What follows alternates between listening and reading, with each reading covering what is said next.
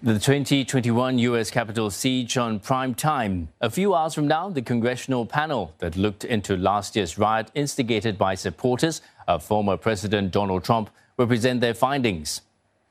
I know that everyone here will soon be marching over to the Capitol building to peacefully and patriotically make your voices heard. Today we will. Investigators are expected to tie Mr. Trump to the assault on the Capitol, even paint him as the center of the violent effort to overturn the results of the 2020 presidential election. The House Select Committee has found that the events of 6 January 2021 was the result of coordinated multi step efforts to ignore Joe Biden's victory. They plan to prove that Mr. Trump and his inner circle laid the groundwork for the insurrection through months of crying fraud. But beyond the lies, the White House will also be accused of attempting to concoct the illegal schemes to secure a Trump victory, among them plotting to seize voting machines or appointing fake electors in swing states. The committee will also present witnesses who interacted with the so called Proud Boys, a hardline Trump supporting far right organization. The action of uh, a rampaging, ransacking mob is the deadliest assault on the Capitol in more than 200 years. And for more, Simon Marks joins us live from Washington, D.C.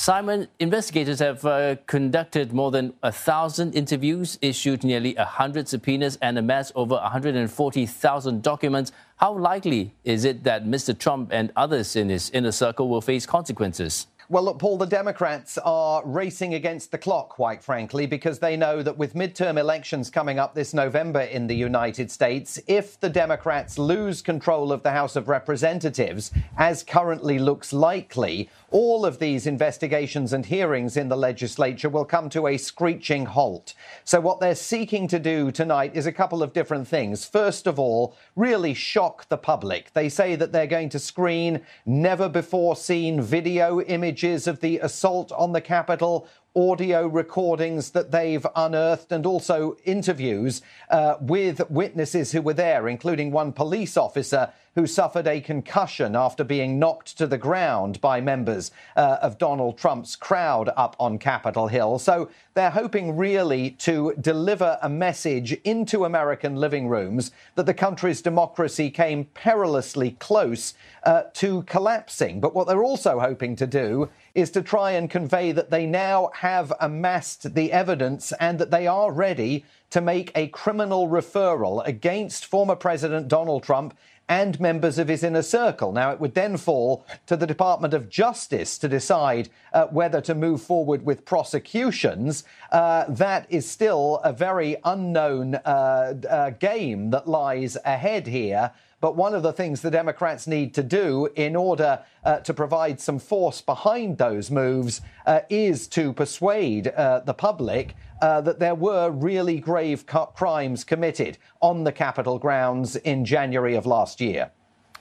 Well, many will be sitting on the edge of their seats to see how this one plays out, Simon. But how you, would you expect the Republicans uh, to respond to the findings by the congressional panel?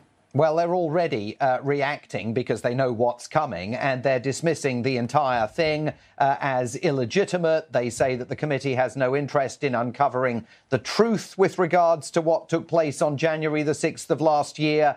Uh, some of them say that the real subject of the inquiry should not be former President Donald Trump, but the Speaker of the House of Representatives, Nancy Pelosi, one of the top elected Democrats in town, for failing, they argue, sufficiently to protect and defend the Capitol building. And other Republicans are fanning out on television here and saying this is all a sideshow. The real issue that impacts American voters is the rising cost of petrol at the pumps, inflation, fears about crime and gun violence, and that most Americans uh, have already uh, priced into their political decision making process their own personal reactions to what took place on Capitol Hill on January the 6th of last year.